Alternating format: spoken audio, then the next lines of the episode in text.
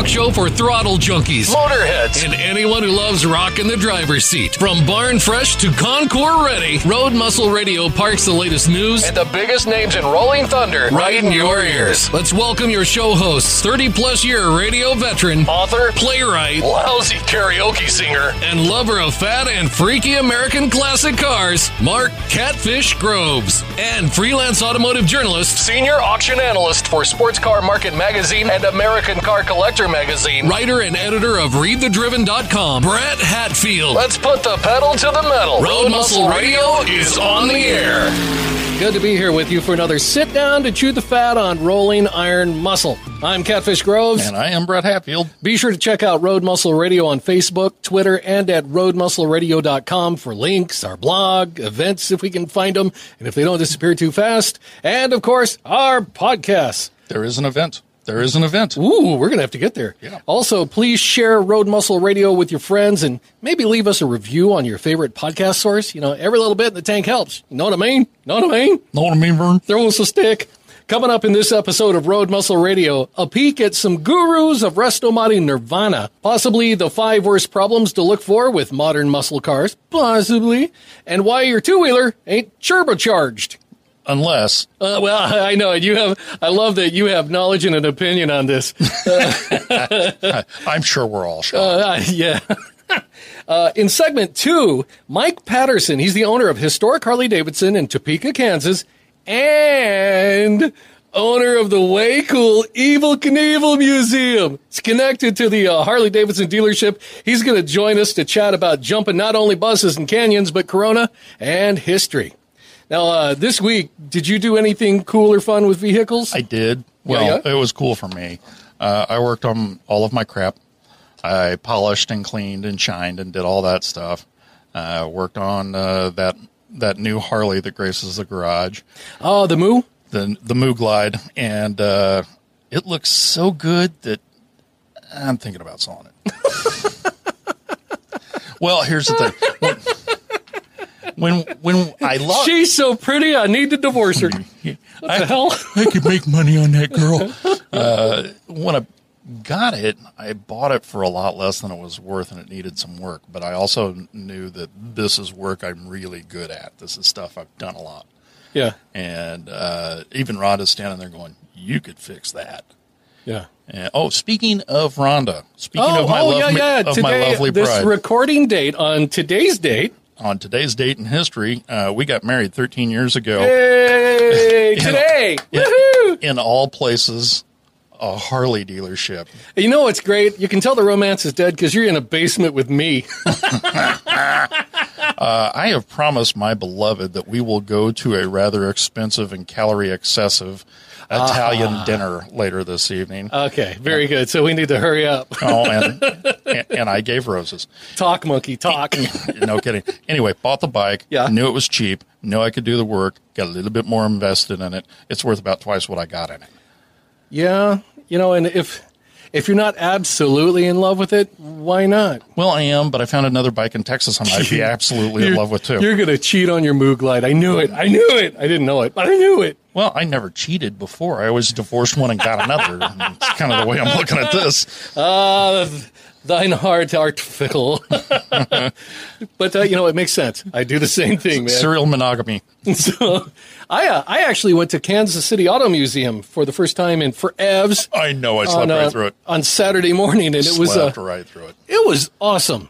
I really miss that. If you go to the Facebook page for Road Muscle Radio, you'll see a. Uh, I did a little photo album Mm-hmm. and put all uh, the pics I, I took while I was there, and uh, stopped talked to uh, Chip Ashby. Chip was there uh, helping Chip. and doing the work, so we chatted for a little bit, and. Um, Oh gosh, um, Now I, I saw the pictures you took. You took lots of pics, lots of good stuff. Yeah, I did. You know, I'm I'm finally kind of learning that there's there's things you're interested in. You want a nice full view, Yeah. maybe a rear end view, maybe if it's kind of interesting, you know, and then uh, definitely an engine bay. Oh yeah, yeah. Got to take a pick of what makes it tick. Uh, the rule of three for magazine shots: you need a front three quarter, you need an interior shot, you Oh, need an yeah. engine bay.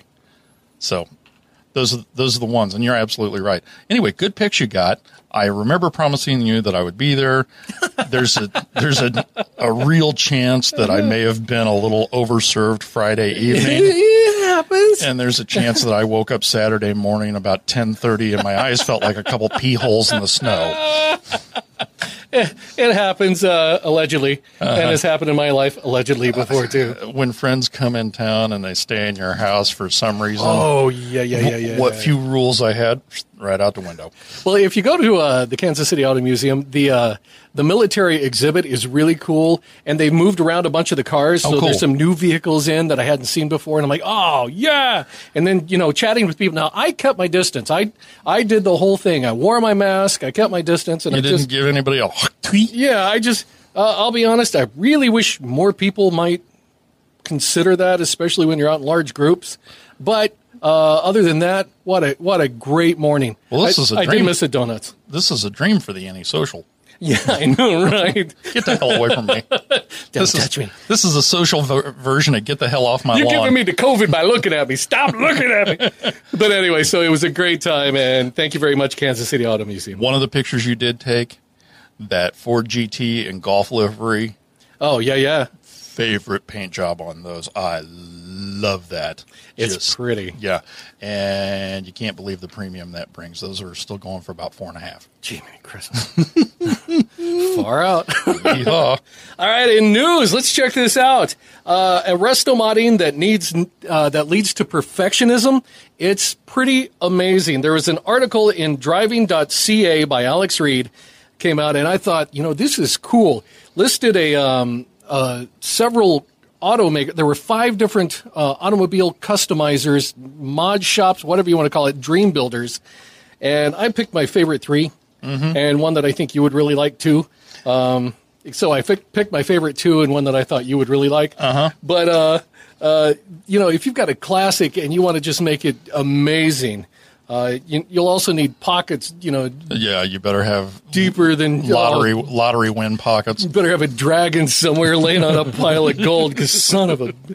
But anyway, uh, these things were freaking So you, amazing. you picked one that you thought I'd like. I, I picked one that I thought was totally you because I think when uh, when I talk about it, you'll realize, yeah, that's not exactly Mark.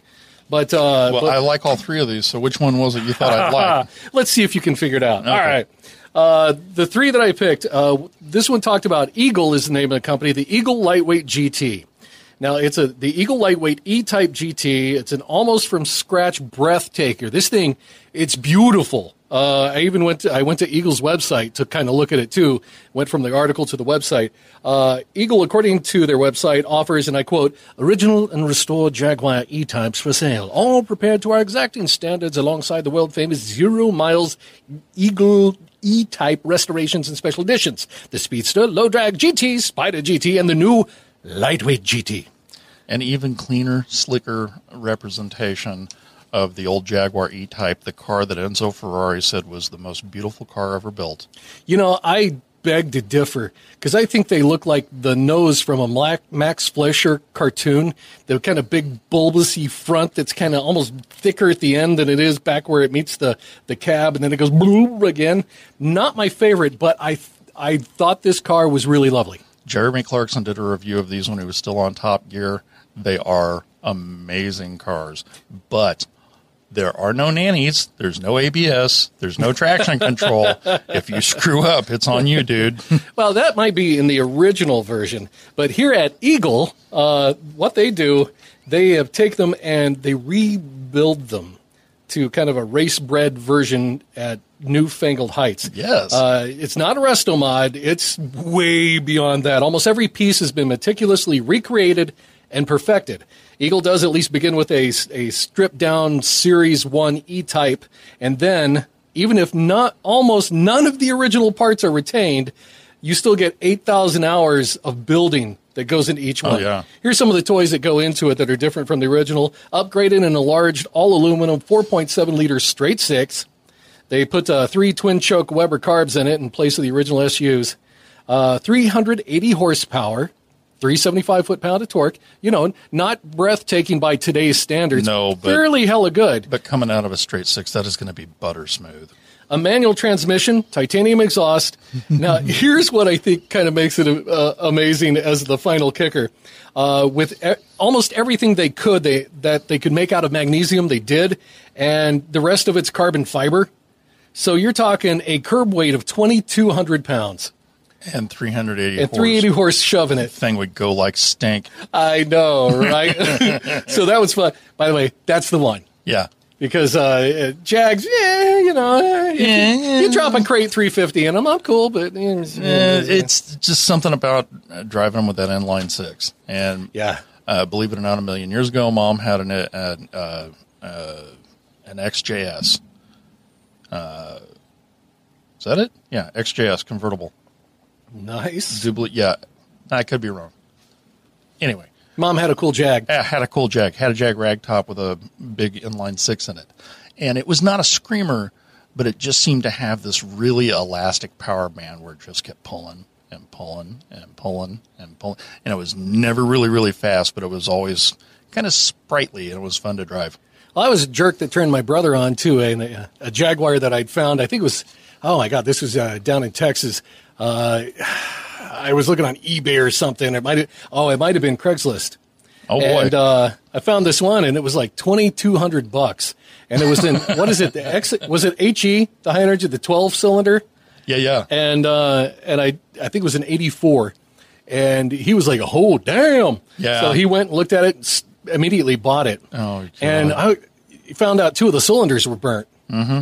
And I'm like, dude, just just drop a 350 into Garber Darber Darn. My brother's like, no, no, I got him. I'm gonna have all my 12 cylinders, and he put ten thousand dollars into rebuilding it, and it still had all of the original British. Uh, wiring, Yeah, So that damn thing had a ghost running through it. Like his, he ended up selling it for the same that he bought it for. Lucas Electrics, the Prince of Darkness. But when it did run, I know, damn, I know. That was pretty Uh, sexy. As, as the previous and current owner of a V12, uh, everybody who's a car fan should drive one sometime when it's working right, and then get rid of it. and then sell it, bastard. All right, the uh, the next one is, and we talked to this guy before. Icon FJ uh, FJ40. Now we spoke with Jonathan Jonathan Ward, this evil genius behind Icon 4x4 and Derelict uh, brands, back in episode four of Road Muscle Radio. This guy is super cool. He is. and his vehicles are too.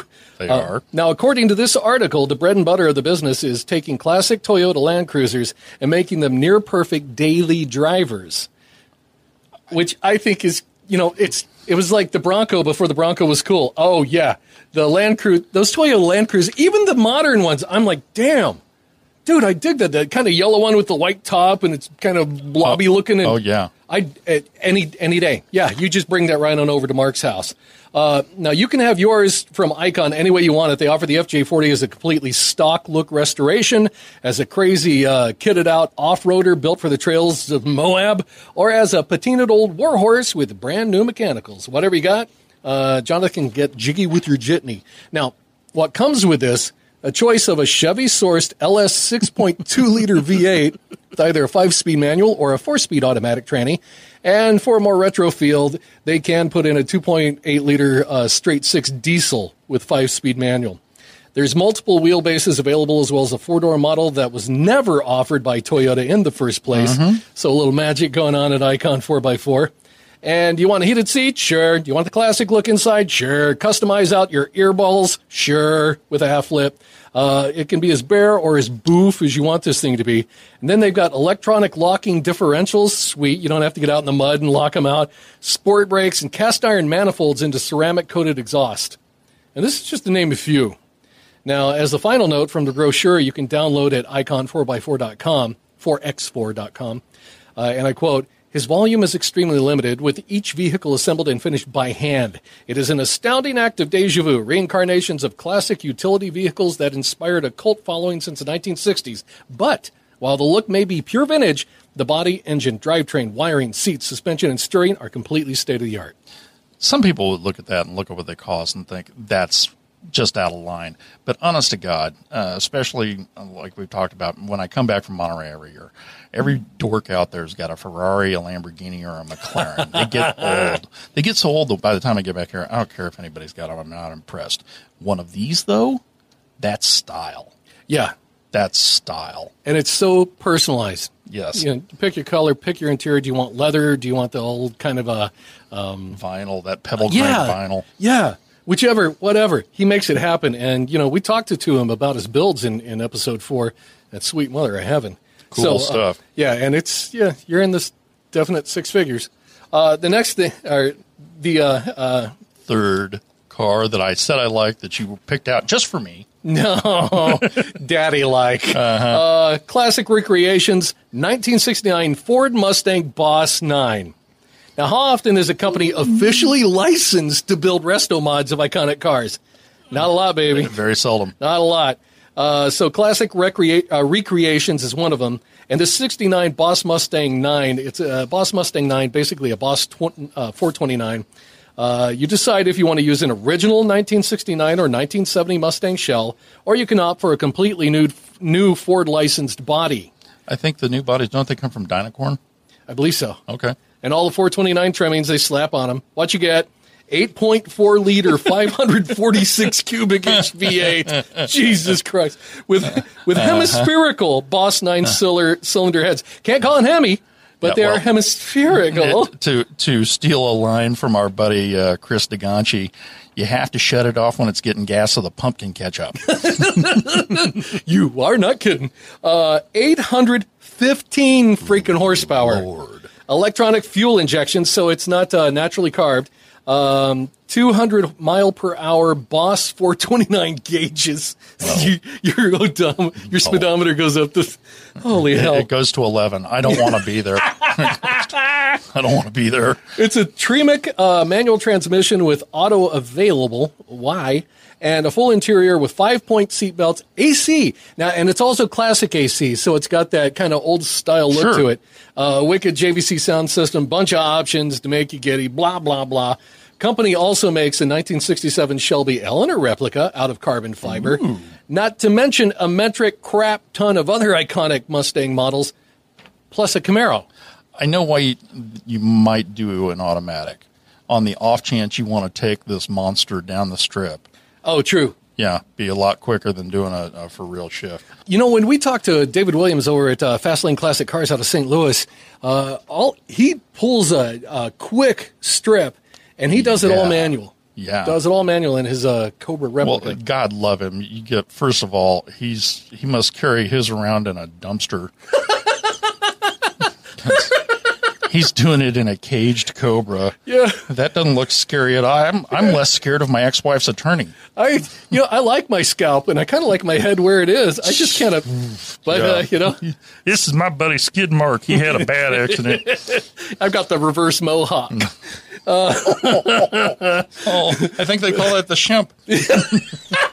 but uh, you know, very cool car. So, and again, uh, that wraps up the three. They had two others, and I was like, eh, yeah, yeah, yeah, whatever.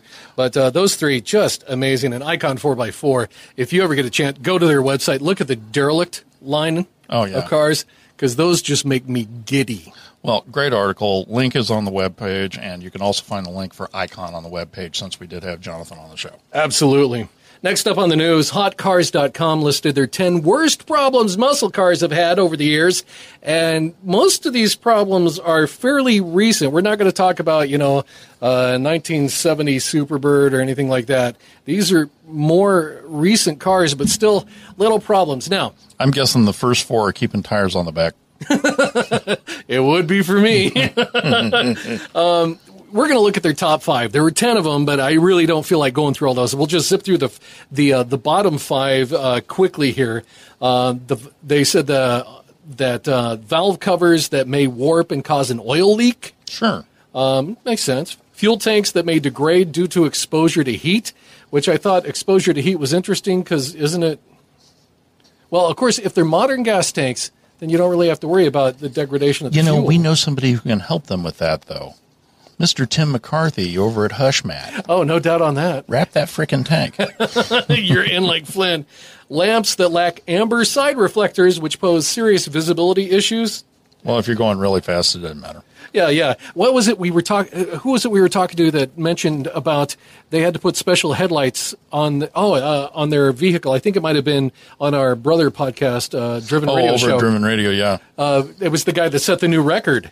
Tom, uh, uh, uh, Fred Ashmore. Yeah, because uh, he had to put special lights on the front of this Mustang that he'd rented, and uh, you know set the new record for the Cannonball Run because he said, and I thought it was a cool quote. He was outrunning his headlights. He put that big LED light bar on the front of it. Yeah, Of course, Fred's also the guy who said, no matter what you do, a new Mustang GT will not do more than 159 miles an hour. I don't care who, who you're talking to. so he says. Mm-hmm. Uh, okay, the faulty accelerator pedal return due to interference from the floor carpet. Throw the damn mat out. Yeah, you know, just scoot it back. and and the uh, the number six on their list, ignition may get switched off due to accidental knee contact. Oh, that's because all these cars have this stupid push button garbage. Is that what it is? I'm, Okay, I, I'm assuming. I've never I've never driven one, so You know, it, it, funny this should come up. I've never turned off a car with my knee.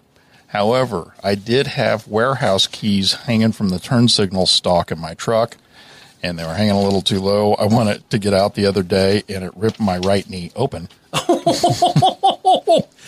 you, one of the uh, things that I read about uh, with especially with classic cars, not so much the modern ones, is that you know we I I've got two hundred pounds of keys on my little uh, key fob yeah, not keychain. good. Not good. Yeah, in the older vehicles, they weren't designed for that kind of weight.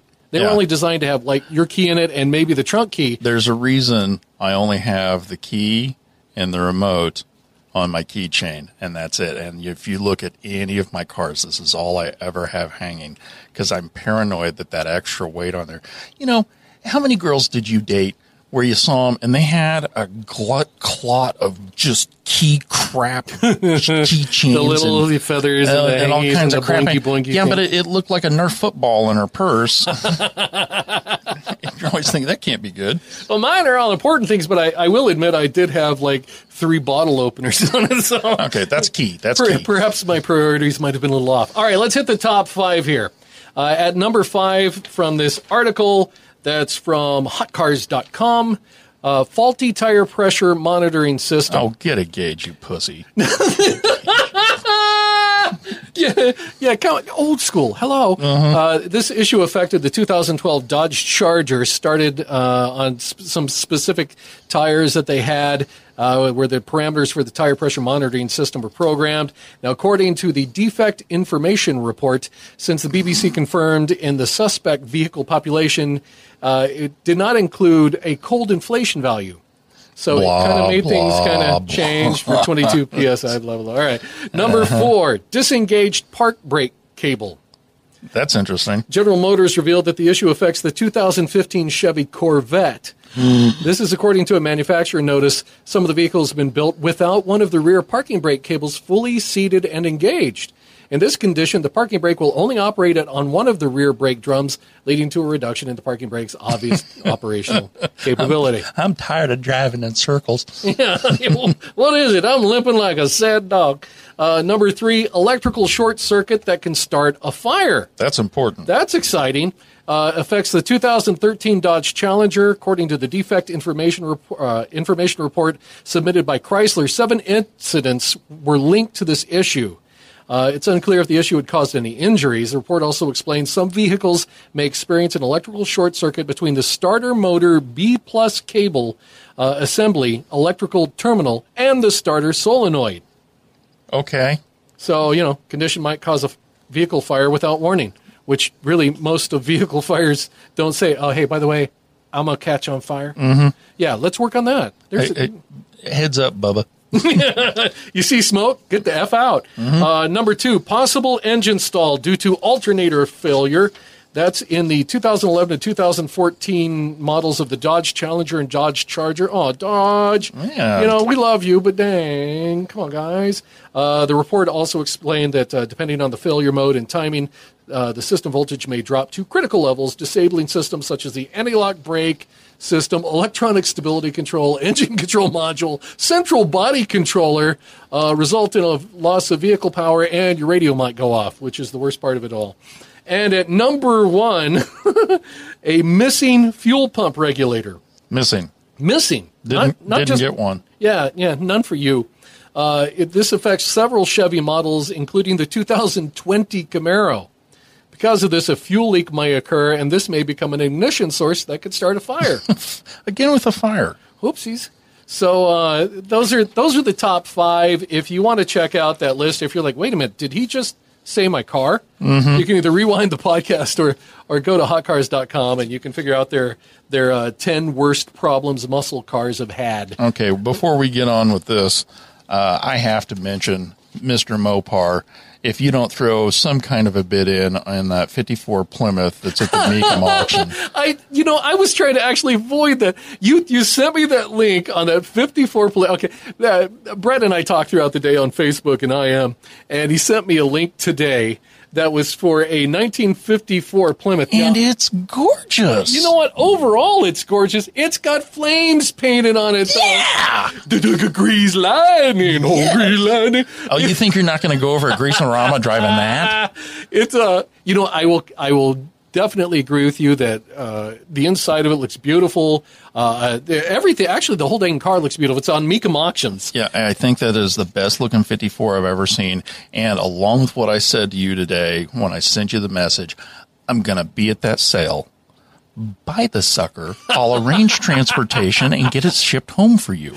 i appreciate that. I'm going to be right there. i do have it saved i've got it bookmarked I, it's I'm- a it's I a fully intend to lay eyes on that as soon as I get there. I'll have to look at it a, a little bit more because, and it's got a flathead six that's got kind of the the yeah, cool but it's a dressed up. on it. The Yeah. whole thing was just cool. It is very pretty, and I, I do kind of like it. It's it's a little humpy for uh for what I'm shooting for, but yeah, but what, when do you? uh, First of all, that's got to be one of the cleanest 54 Plymouths you've yeah, it seen. is. And plus, I'll be honest, I like flatheads. I like how ridiculously cool they are. and that thing has had just enough done to it. I like the flames on the black. I like the intakes they did for the two carbs on the six. It looked good. Yeah. And besides, they threw in that crummy little Elvis pillow by the sucker. Now, there's this one that sealed the deal. Yeah, that's the it. Elvis pillow. Oh, that's the nice. Elvis, the Elvis p- pillow in the back seat. Every time you look over your shoulder, love me tender. Hey, baby. There's a little bit of Elvis in all of us. You got an inner sandwich for that loud pedal? yeah, I'm in. Well, the drive had a fun article on why turbocharged motorcycles are a uh, not great idea, and I disagree vehemently. Oh, well, let's hear. What a was- surprise. What, was their position? Well, apparently a version of this showed up on Bring a Trailer. Uh, Bring a Trailer's been selling some really interesting motorcycles the last few weeks. And of course, along with all the car stuff, because I get Bring a Trailer their e- daily email first thing in the morning. I sit there and I look at it while I'm drinking my coffee. Oh, sure, sure. I'm looking at the bikes too, and there have been some really cool, like Honda CX turbos and stuff like that, early 80s stuff. When- Turbocharged motorcycles. Yeah. Uh, they first introduced uh, induction production motorcycle goes the Kawasaki uh, Z1R-TC, but the Honda CX500 Turbo has to be credited for beginning three years of turbocharged motorcycle insanity. And with Japanese manufacturers, if one of them does it, they're all going to do it because you don't want to be the odd man out. You don't want to be the company that got left left in the weeds. And on the off chance one of them figures it out, the others will buy copies of that bike and reverse engineer it and figure out, oh, oh, this is what they did to make it work. Yeah, we'll we'll patent this because our screw is a quarter centimeter to the left. yeah because that- that makes it totally different. So everybody was taking a stab at it. Uh, the CX500 Turbo was kind of the kickoff for things, and today uh, the soft shape turbocharged motorcycles from the 80s register kind of a feats of- of engineering, but not always the fastest thing. Yeah. Uh, the idea was uh, we could make. Here, let's take a step back in time, and I don't think the article brought this up much. Um, back in the '80s, there wound up being something called the chicken tax, that uh, Japan was levying on all chickens that came out of the U.S. into Japan as imports, and for a way to get even with them and also to tax an import that they had, and also to try and offer Harley some protection. The U.S. started levying a tax on Japanese motorcycles over 700 cc's displacement. And there were a lot of Japanese bikes coming into the U.S. at that time Oh, yeah. that were 750, 1,000, 1,100 cc's. That was the start of the Goldwing era, wasn't it? Yeah, well, uh, right around there, yeah. Uh, when the Goldwing started to be bigger bikes. Yeah. And, but you also had one of the bikes that was most directly affected by it was 1983 Honda VF750 Interceptor. It was my first street bike, but they also made a 700cc version of it that skated in under that tax. And part of the reason that the uh, Japanese manufacturers started cranking up these turbo bikes is they were trying to find the same power you'd get out of a 750 or larger cc out of a smaller engine. So they put turbos on them Of course. which kind of worked. Kind of worked. So the offerings from Kawasaki, Yamaha, and Suzuki cropped up in 1982 and 83 as a direct response to Honda's CX500 Turbo, only for production to cease, to cease across the board in 1985. and I'm out. uh, apart from Kawasaki's H2 line and Peugeot's one-off Jet Force compressor. How many of those you see out rolling around? yeah, around? but wait, that's not even a motorcycle. Is no, it it? was a supercharged scooter. Oh my god! Oh my god! I am a motorcycle. Forced induction has been absent in motorcycles, and for a good reason. To go through the painstaking R and D and the packaging of a turbo into a motorcycle, uh, you know, one of the things about motorcycles is they're really compact. Yeah. They don't have a lot of excess space. Turbos are not. Uh, when you're working in a in a package that small, uh, turbos are driven off exhaust gases, so you have to do a lot of plumbing and rerouting of exhaust and all that stuff to get them to work right. Well, wouldn't you? Doesn't that also add weight? So when you have to change like the frame and some of the tubing, et cetera, you to, wind up having to do a lot of different R and D and a lot of different engineering. And remember that bikes at that time aren't selling for tens of thousands of dollars. No. Uh, you know, uh, if you spend four or five grand on a bike, that's a lot. that's a lot of money. and there's probably not a crap load of margin in them. Yeah. So, you know, doing all this engineering is uh, it's difficult. And again, there's the R and D and uh, the engineering, and you know they were trying to make each of these work within a uh, an existing frame, so they didn't have to build all new frames for them, and it just all kinds of complications. Now, with everything that the article had to say about good reasons not to have production turbo bikes, I'm left thinking, uh, yeah, but, Of course you are. yeah, but. now, in the late 1980s and early 1990s and into the mid 90s, well, even today, I mean, it, it continues on with the Kawasaki H2R. Uh, Japanese manufacturers started getting into, you, you started to see the beginning of what they call crotch rockets, cafe racers type type Yeah. bikes Yeah. with all the plastic bodywork on them. They were very much replica racers and stuff like that. And the the race was on, just like it is with muscle cars now and performance cars now. Everybody wanted to have the next big thing, and that drove a hell of an aftermarket. Uh, there were companies like Orient Express and Terry Kizer uh, operating Mr. Turbo down in Dallas. Terry Kizer was a madman and decided he would start taking these large displacement Kawasaki's ZX10s and ZX11s that were very, very robust, very strong, and very fast. Some of the fastest of the sport bikes being made at that time. And he started putting turbos on them. Oh my god. And trying to he would try to hide them behind the bodywork where he could, but where he couldn't, he would hack little holes and you'd see some plumbing here or some piping there. And Terry was, I, I, I think it was Cycle World, if I remember. It was 1991, 1992. They tested a ZX11 that he put out, and that thing was cranking out close to 300 horsepower Oh my god. out of a 500 uh, some odd pound bike. And I remember reading the article. They had the boost turned way up, and they were having to add weight to the front axle so this thing wouldn't flip over and drive you into the ground like a steak. so, oh so from a production standpoint, for for manufacturers, turbo bikes, yeah, kind of it didn't work well, and it was really expensive. And at that time, they didn't have near the R and D that they do now. But the aftermarket, the evil geniuses, the mad scientists were out there doing this stuff. And Terry Kizer is the name that sticks in my head. And I wanted one of those ZX11s so stinking bad. A couple years down the road, I wound up getting a GSXR that a buddy of mine who's, uh, he, he ain't great at a lot of things, but he's a savant with bikes. and he had built a nine second GSXR that I was riding back and forth to work. Oh my God, a nine second? You got Yeah. to work pretty quick. Oh my God. I was never late. Sometimes I arrived before I No. left. you know me well enough. You know me well enough to know I'm too stupid to be afraid of much. Yeah. This is the most terrifying thing I ever owned. It was so scary. I kept it for two and a half months and sold it. It was, it was God. And when I put the, I, this is bad when, uh, back when we were still putting ads in the newspaper. I put an ad in the paper and I, the last line in the ad was beginners need not apply. That was nice of you to warn, man. Well, I figured nice it was. of you to warn. I figured that was easier than printing this bug. I'll turn you into a bug splat. if you if you want to know more about these stories, uh, you can check out our blog at Road Muscle Radio. We'll have all the links and all the voodoo on there. Now, coming up in our second segment, we're going to talk with a guy whose hero as a kid could actually fly.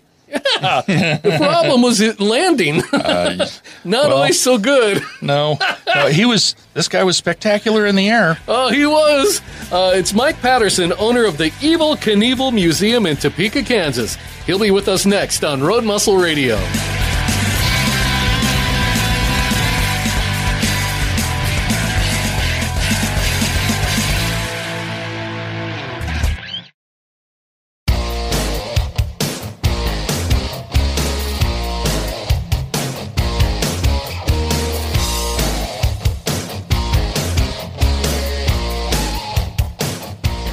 Back with Road Muscle Radio. You can find us on the web at roadmuscleradio.com, on Twitter at Road Muscle Radio, and on Facebook. Now, if you know somebody we should talk to, send us an email at driver at roadmuscleradio.com, and we'll see about having them on for maybe an interview, tell their story, tell the story of their vehicle, share pictures. I'm all hear in. this- I, I always want to hear the story. Absolutely. Now, speaking of hearing some stories, Mm. Mike Patterson owns historic Harley Davidson in Topeka, Kansas.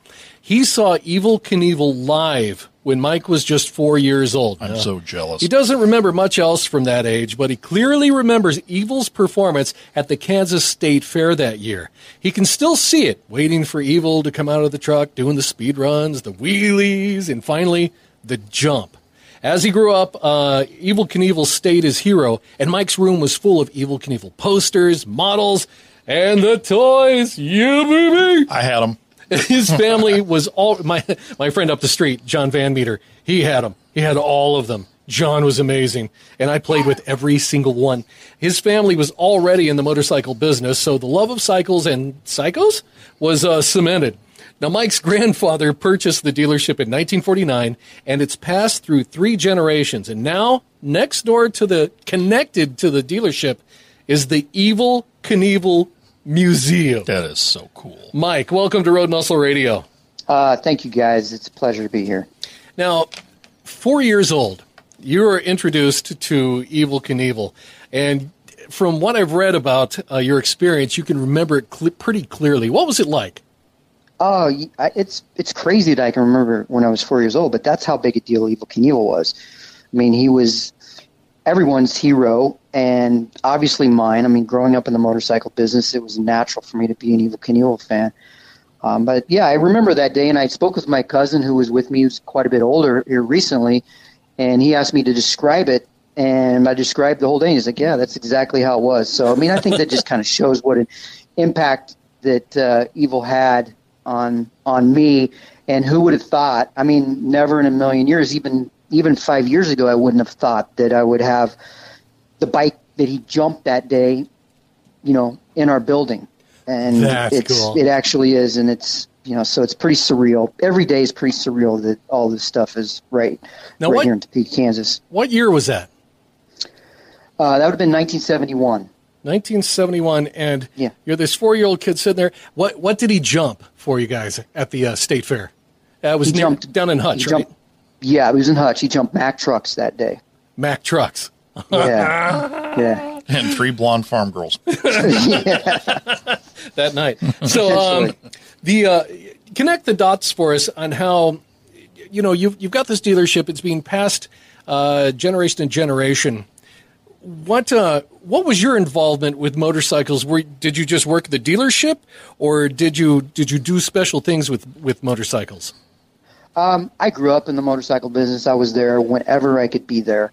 Um, from a s- small kid, and my first job filling the pop machine when um, you know I was probably 12 years old, and you know it's just been a part of my life uh, the whole way.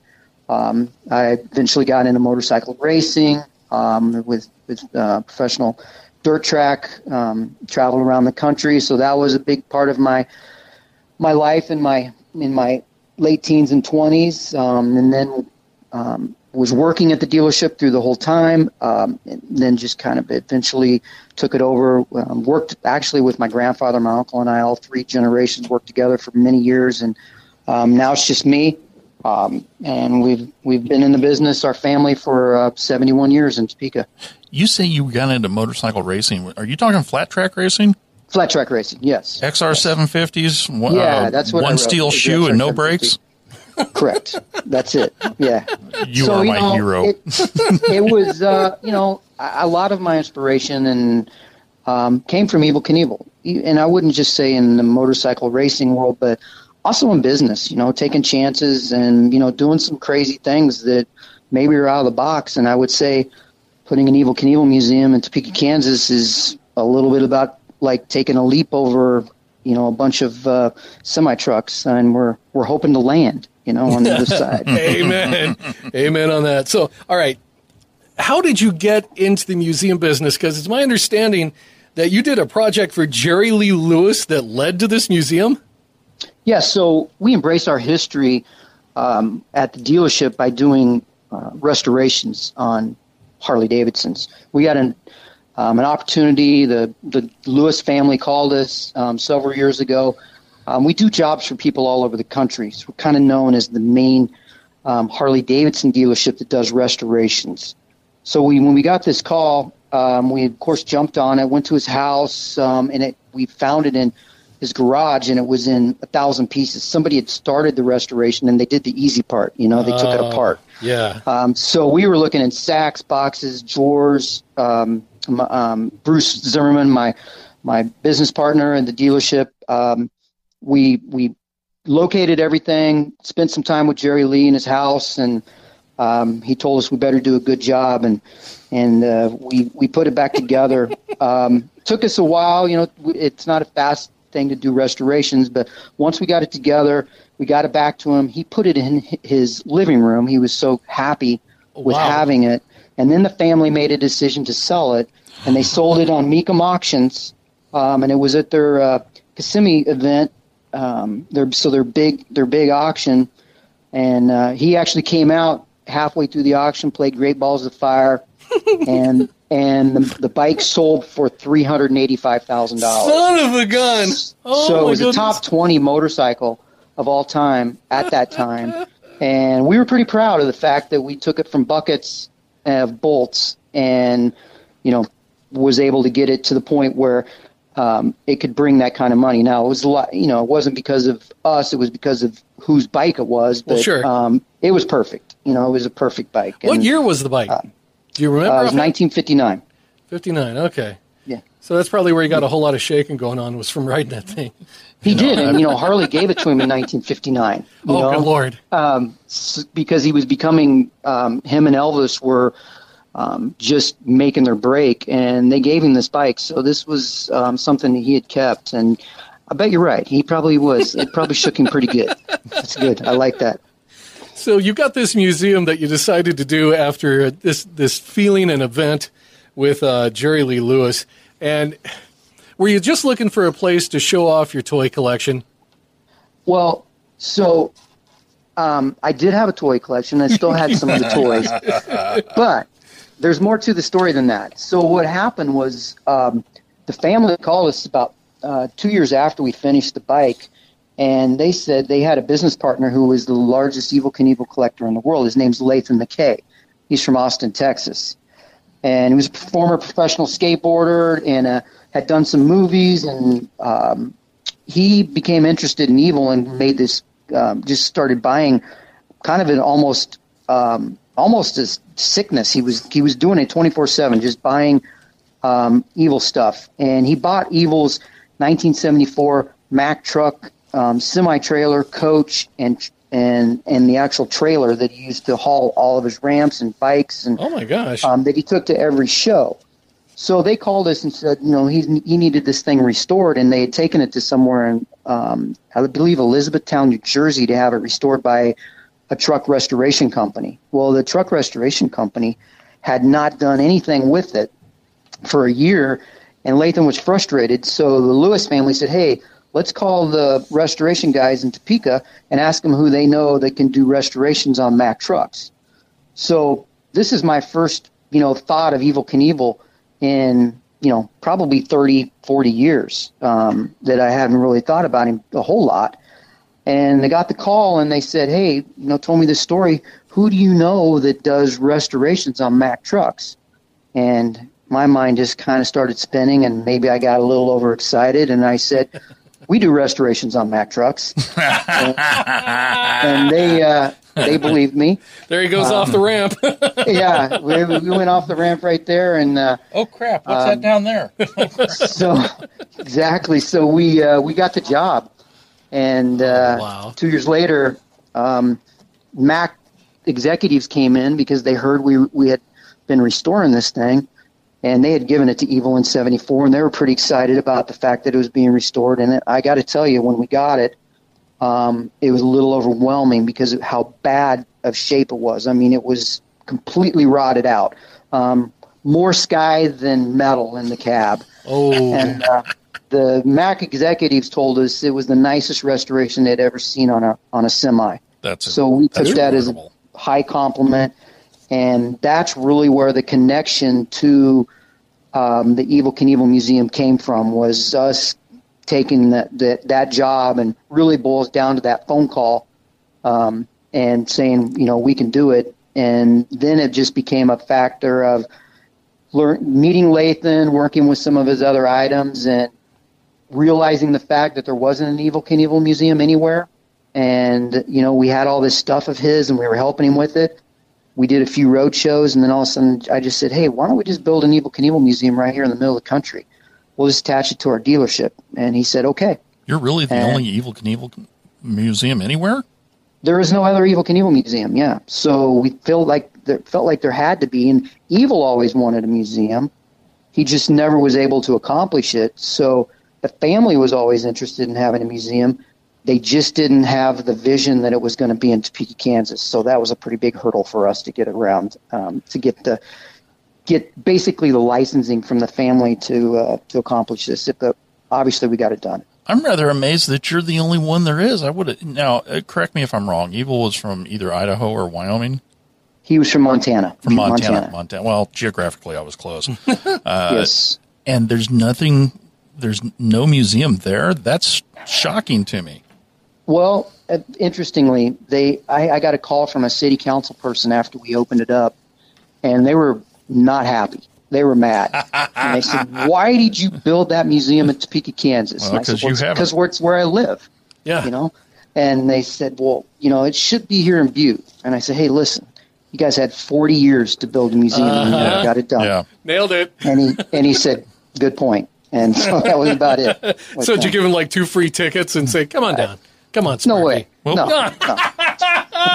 Come on out. I'll buy you lunch. No, we're we're big fans of Butte, and we've been up there. We've talked to their chamber of commerce, uh, presented to them, and um, Yeah. they get it. You know, they understand. You know, a little bit more why. If you were just out looking around the country of where to put the museum, it wouldn't be Topeka, Kansas, obviously. But um, you know, it's because it's where our dealership is, and and and basically goes back to that restoration business. And um, with our motorcycles, we do the same. I mean, we restore bikes, and we just kind of moved over into some of the other type of restoration work with the truck. So when you opened the But- museum, what was the uh, what was the response like for that?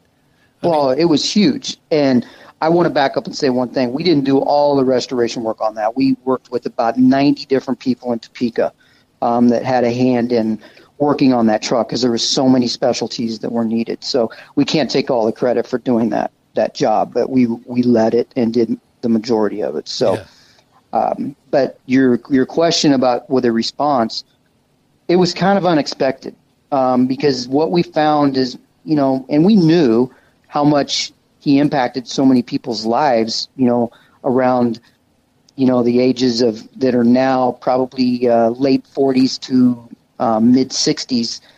Um, but now that we've seen how much he did impact people's lives, it's pretty amazing.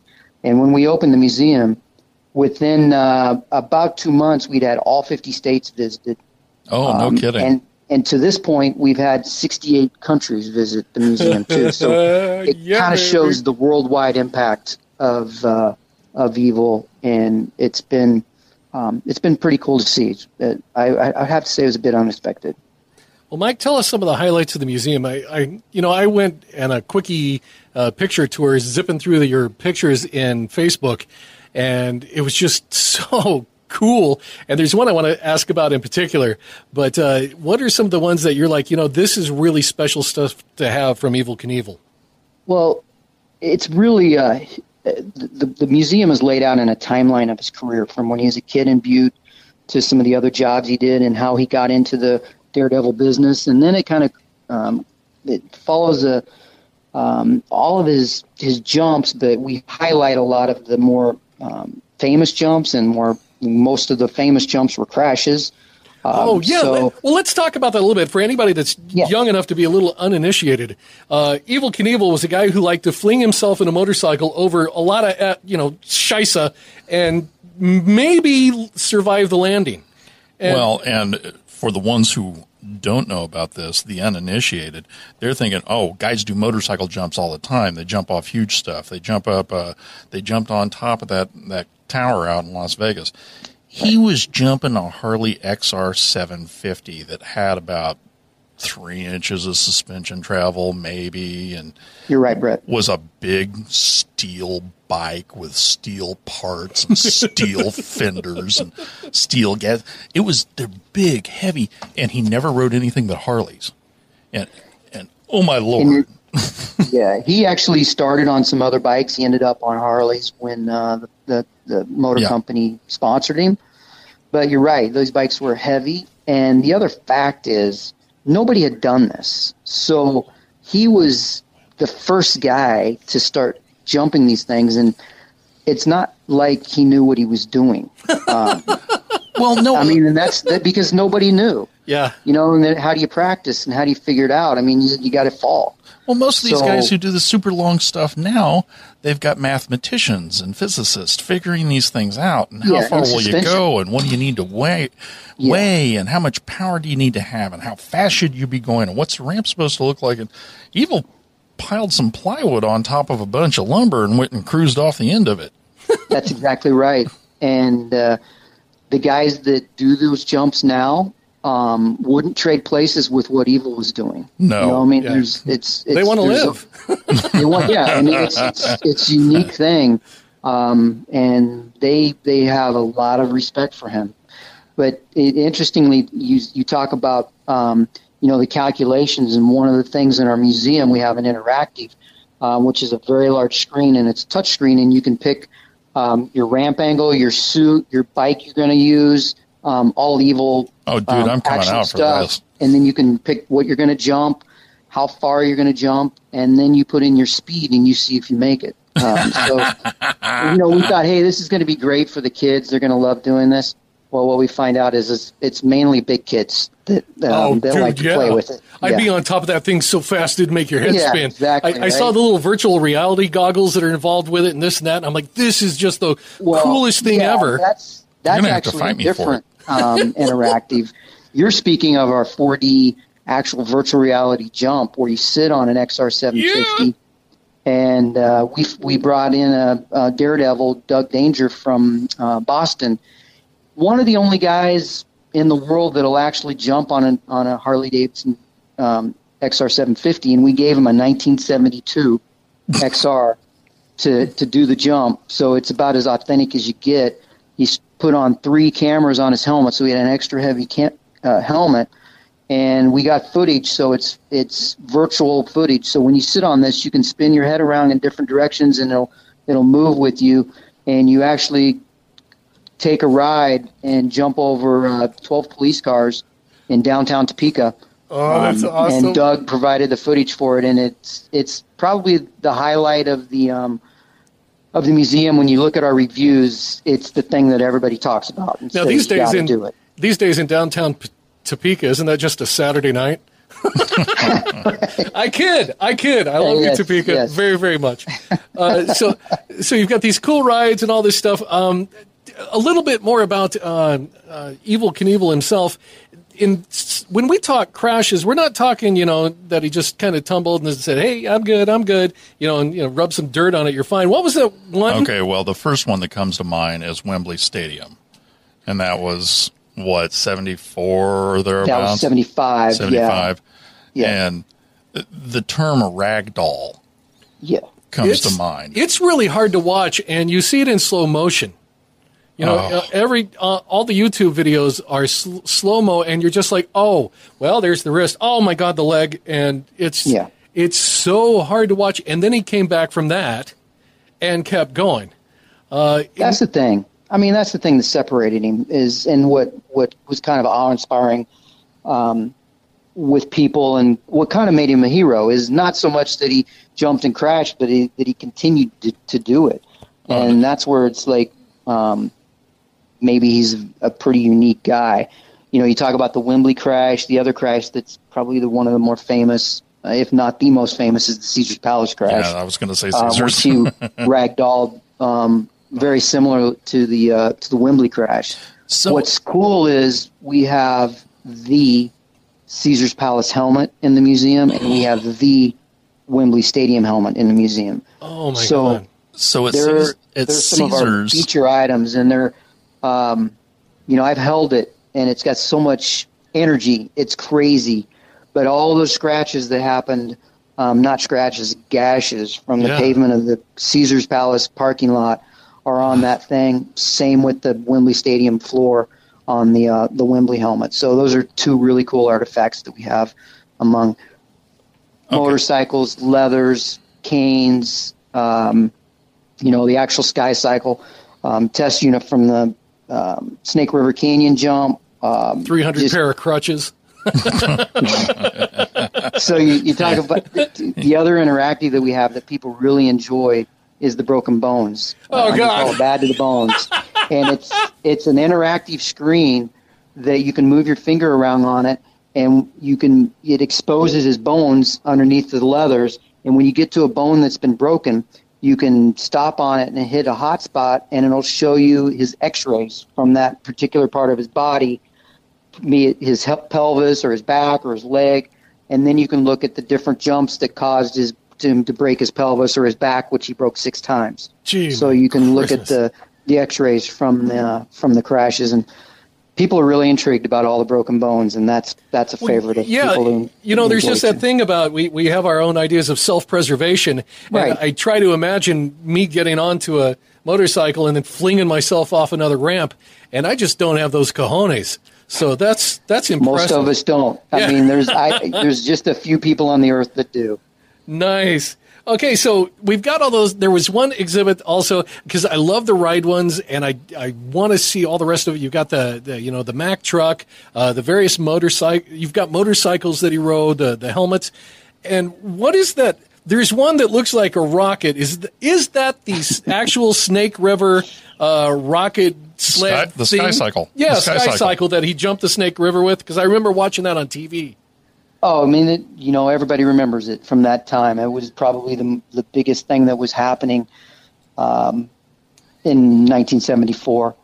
Um, one of the biggest things, anyway. Oh, yeah, 'cause that was when the Pinto uh, as was far hot, as so- an event, it was one of the first pay per view events, and you know, you had to pay ten dollars to go watch it somewhere, like in, a, in an auditorium, and people just thought ten dollars was absolutely crazy to go watch. You know, to to pay to see something like this. Yeah. Um, but what we have in the museum, uh, we have um, piece of the actual ramp, which is part of the display. Um, we have the sky cycle sitting on part of the uh, this part of the actual ramp. The sky cycle that we have is there was two of them, and it was always secret that there was two sky cycles. One was the uh, the test unit that the promoters didn't want anybody to see any testing done because they didn't they wanted it to be a death defying act, and they did attempt to test. The test went the same way as what happened with Evel when he didn't make it, and it ended up in the bottom of the canyon just like Evel did in his um, identical rocket. So you can see exactly what the rocket looked like. Um, it was a steam powered. That uh, that's just you know, amazing. which people don't know. Yeah, steam powered. Now, what did they do? Did they just kind of pump it up like one of those squirt guns that you pump up and just fill it full of steam and then you know let her blow? I, I don't even I don't even understand how they got the steam into it. That's a good analogy, actually, Mark. They they a, they had a um, um, a pressured um, container inside of it that they heated the water up to almost 600 degrees. So Oh, obviously yeah. there's a ton of pressure there. Basically, just uncorked it. So he was along for the ride. There was no steering. There was no gas pedal. There was no nothing. Oh, that is And what- insane. And then, uh, you know, nobody really exactly knows why it happened. Um, there's a lot of still controversy today, and we'll never know. But a lot of people say he um, he pulled the chute early because he freaked out. But you know, they some people say he blacked out and he had a kind of had a dead man's handle. Dead man's switch, so yeah. if he lost consciousness, the parachute would deploy, um, or maybe the concussion from the um, actual takeoff caused him to move the, move that, or what um, is probably the most prevalent and likely scenario is it just failed from the concussion of and not enough testing, and the chute came out from the concussion of of actually um, lighting that thing off and let letting it go. So. What was Um, the takeoff force on that? It was. It's got to be well north of 10 G's, I would think. Yeah, I mean, he was before it was talking about that he probably would black out and then come to. Um, I'm not sure. I'm not a physicist um, or a scientist in that regard, but um, he did get up. This thing pushed him to a speed of 300 mile an hour, and In a very um, he had distance. to parachute out. He's lucky the parachute stayed on, or he wouldn't have made it. Yeah, that's a that's one of the things for anybody who hasn't uh, uh, doesn't know about it. He gets into this pointy jet rocket sled thing, goes flying off the edge of what is still the uh, uh, part of the Grand Canyon system. Uh, it's It's flying- Snake River Canyon, yeah, Snake River Idaho, Canyon, yeah. actually. Yeah. Uh, he's flying over the edge of the Snake River Canyon, and the parachute deploys too early. And I mean, he was blasting along, and then there were like uh, the parachute comes out too early, and all of a sudden he's just kind of dangling. And even there were like little red uh, uh, smoke uh, streamers that were supposed to come out as he flew across, and those those happened, but it's just like blah as he's drifting down. Um, it was disappointing. I remember that as a kid. I'm like, oh, he didn't make it but still uh, an amazing feat to try, Oh, especially for a guy who's just a put back together marionette with uh, uh, just Oh, too he's- brave. He's one of the things you you gotta remember is they didn't even with the test they weren't really sure what the sky cycle was going to do on the second run. Uh, you know, I'm sure they had some math and, and some science to it, but nobody was really sure. And this guy said, "Nah, go ahead, strap me in, Yeah, strap So, me, strap me in, right, let her Brett. rip." they did actually Evel thought he was going to die. Um, he was cranky he was hard to deal with because um, the test didn't happen.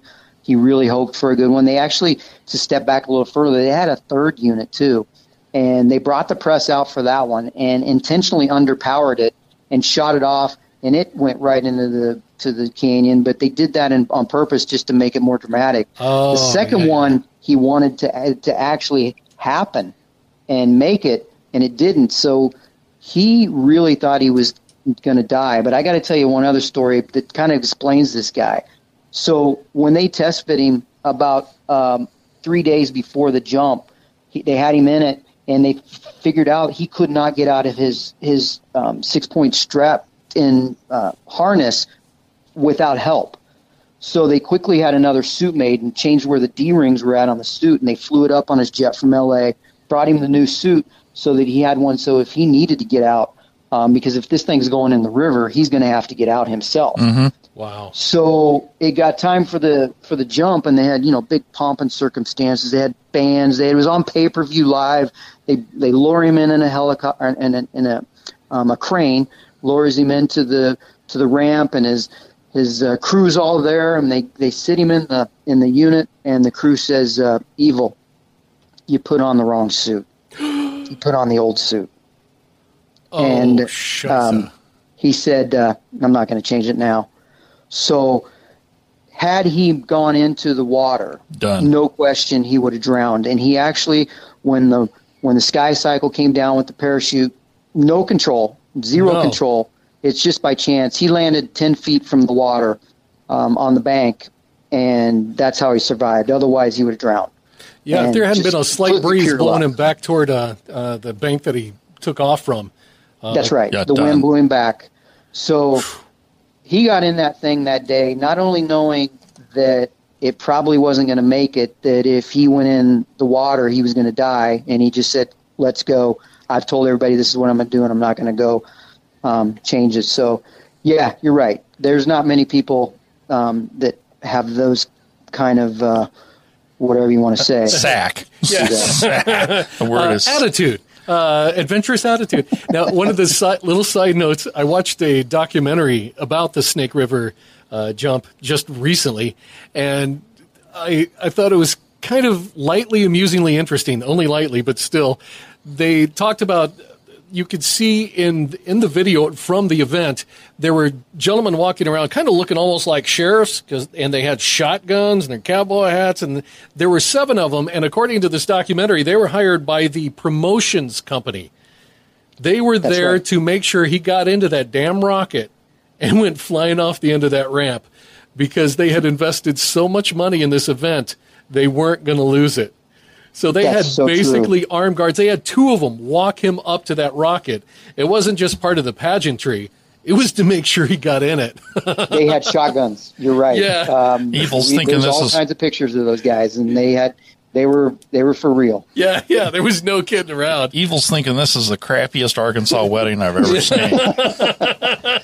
There better be That good whole eats thing, afterward. It I- turned into an absolute mess. Um, it was really there were so many people out there, and can you, if you can imagine, um, there was a chain link fence on the canyon to keep people from going over.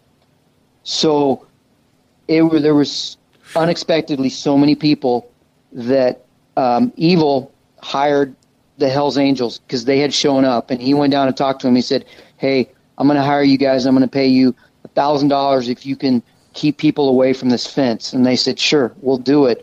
Well, when that when that thing went off and then it goes down in the canyon, you can only imagine people 30, 30 people back started pushing. And the people in there's it's really really um, amazing that nobody died and fell into that canyon because they were all pushing. They pushed the fence over and there everybody was pushing up closer so they could see. And uh, it was it was a mess. And then let alone what happened after it Yeah. um, it it just went into a like a, a bad scene um, with uh, you know Evel had promised everybody free beer if he made it know, and It- okay, that's they- where he went wrong. didn't provide the free beer, so that's where things went bad. That's where it went south. Well, you know, what a showman. What an ability he had to really lock in with the crowd. And for the time, there was that excitement, that sense of adventure, that the novelty of it. What, 1968, we're on the moon, and now we got guys jumping over all kinds of things. Really cool. We're talking with Mike Patterson, owner of historic Harley Davidson in Topeka, Kansas, and the Evel Knievel Museum. Now, uh, Mike, tell us about the restoration work you do at historic Harley Davidson. Well, we do uh, um, all Harley Davidson, um, you know, back to 1903, all Harley Davidson. So we do work for people all over the country. Um, that's how we got the job with Jerry Lee Lewis. Uh, we have a small museum that's another separate museum that's in our dealership. Our our building is a 1929 uh, Federal Relief Project building. I wondered what uh, that we. House ourselves in. It looks like the Alamo.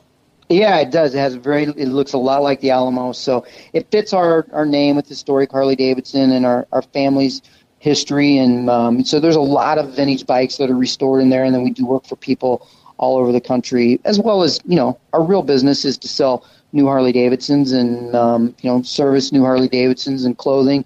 So the whole Evel Knievel Museum and uh, the rest of our business all kind of fit together really well, and we have a barbecue restaurant in there as well. So it's a good trip uh, over, you know, from the Kansas City area uh, to come over and have some fun in Topeka for the day and um, enjoy our attraction and some barbecue and look at some cool bikes. Now, just out of curiosity, where the heck do you find parts for those old, old, old bikes, or do you actually reman? I ask because I have a friend. He's moving to Seattle this week, but he has spent 15 years here. He has like nine ancient Harleys, and his dad has another four, and his grandfather. They all he he just you know he's like yeah I got this engine. I just tore it apart and rebuilt. I'm like Jesus how do you do that? You're a magician. And between he and his dad and what was left from his granddad they either built their own parts and put them on because they've got the sheet metal benders and the English wheels and the this and that.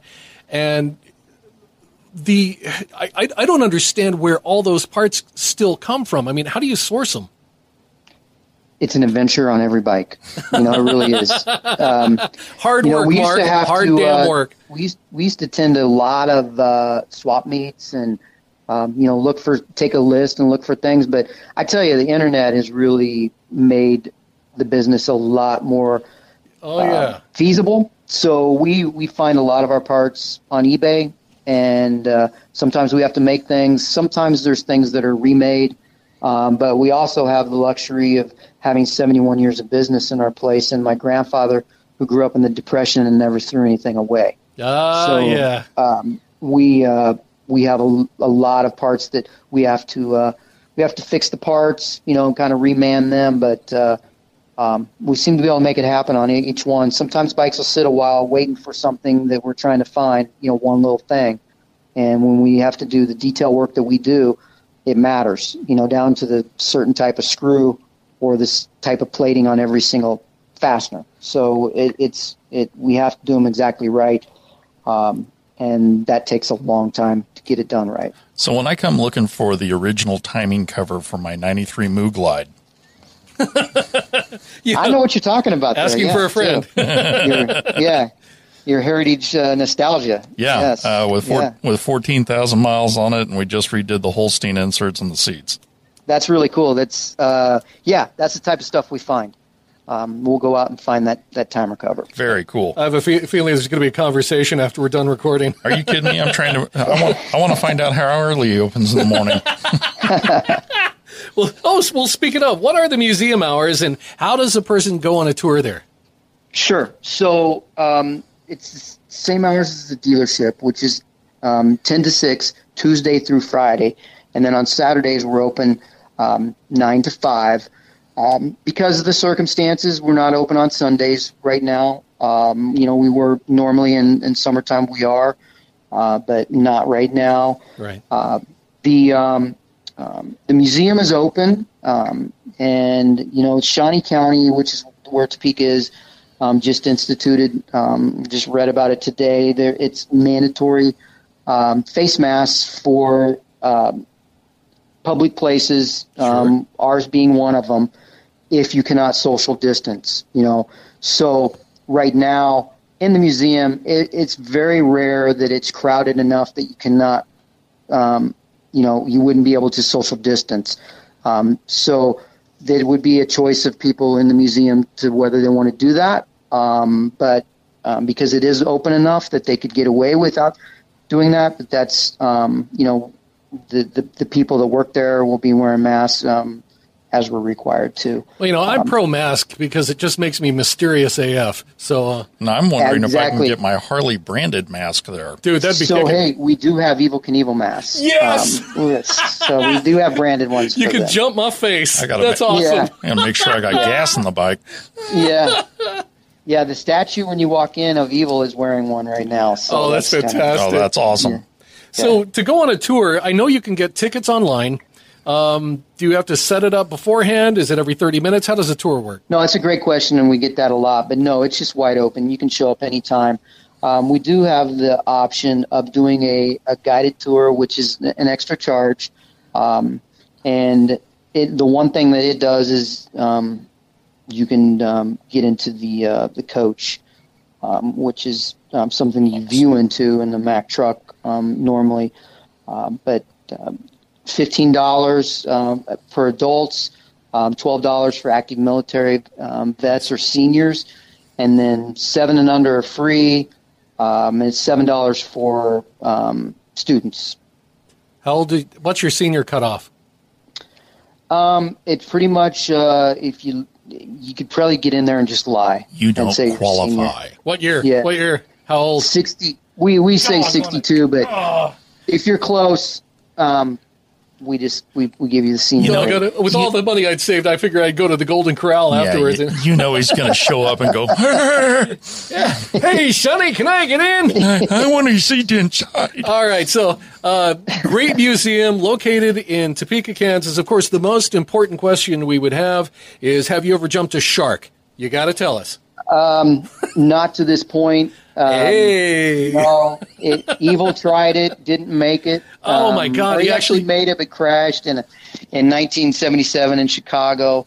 Um, Fonzie did it, you know, on the on Yeah. Happy Days. It was, you know, back in the Jaws days. So we do have a display um, in the museum where Evel tried to jump jump sharks, and it's, it's kind of fun. He So was, he I- was I wearing tell you, suit made of about- chum. yeah, exactly. Um, when you come to the museum, count on um, um, at least a couple hours to go through. The average time is an hour and a half to two hours. We have some people that are in there for four hours and even up to six hours. So I think the thing that we hear the most is they're very, very surprised at how much many artifacts are there Yeah. and are surprised about um, what what it is compared to what they thought it would be. We've never had the opposite, where somebody said, "I thought it was going to be better." We, we've actually never had that happen, or anybody say that. So um, expectations are always always exceeded, but do plan on having enough time. So we we stop selling tickets about an hour before um, closing, which doesn't really give you enough time to get all the way through. So plan your day um, to do that and what time's closing usually? five o'clock on Saturdays and then six o'clock on on weekdays. And what a lot of people will do, it's a two level, two story um, museum. They'll they'll do the first floor, which is basically his historical um, timeline and the Mack truck, and then upstairs is more the interactive and the movie theaters and the Indy car and the Cadillac truck and the Sky Cycle. Um, they'll do half, eat lunch in our barbecue um, uh, restaurant, and then come back in and do the second half. But you got to be careful about eating before you do the jump. That's all I'm going to say.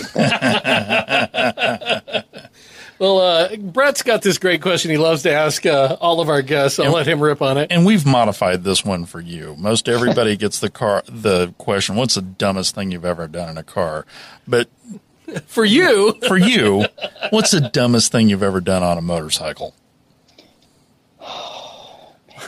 I've ridden motorcycles my whole life, and uh, um, you know, I I did race motorcycles, and um, I, I'm high super impressed speeds. with that too. at high speeds, and I do tell people now, um, it was the dumbest, coolest thing I ever did. You know, so I, I think just that whole era of, um, it's not smart. It's kind of like bull riders. You know, you don't get paid anything. You're you're kind of risking your neck.